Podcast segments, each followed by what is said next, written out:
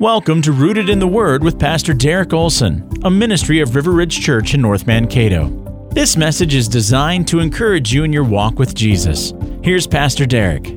It seems historically true that as time presses on into the future, things have a tendency to lose their original meaning. The Bible tells us in Genesis chapter 9 verse 13 that God set his bow in the cloud and it was to be a sign of the covenant between him and all the earth. Now, at the time of the worldwide flood in the early pages of Genesis, God put a rainbow in the sky to communicate something to humanity. Today, when you ask people about a rainbow, you're likely to get references to the popular song Somewhere Over the Rainbow, maybe leprechauns with pots of gold, or even more likely, the perversion that sinfully distorts God's good design for human sexuality. You see, when the original meaning in the Bible is distorted by the culture, this is a very big deal. As those who are called to belong to God through faith in Jesus Christ, you and I must be very aware of every cultural attempt to distort and change what God intended to communicate through His Word. An important study principle when reading God's Word is that the text of Scripture cannot mean for us today what it did not mean for them in the past.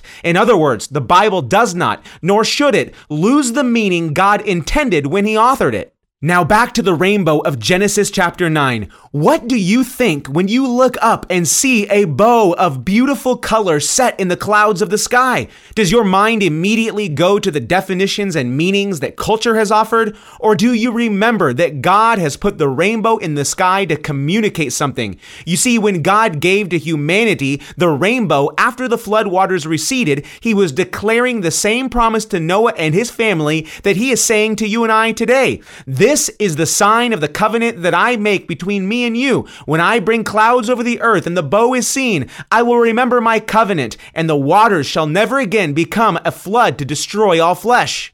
Now, friends, there are at minimum two takeaways from the rainbow of Genesis chapter 9. First, God's word does not change because he does not change. Therefore, we can fully trust and rely upon the truths we read in the Bible. Second is the truth of God's faithfulness, which is related to his unchanging nature. You see, because God promised to never again flood the earth to destroy all flesh, we can fully trust that he is faithful to fulfill that promise. So today, may we not allow cultural attempts to redefine terms to rob you and I of the joy and peace of God's intended meaning in His perfect Word.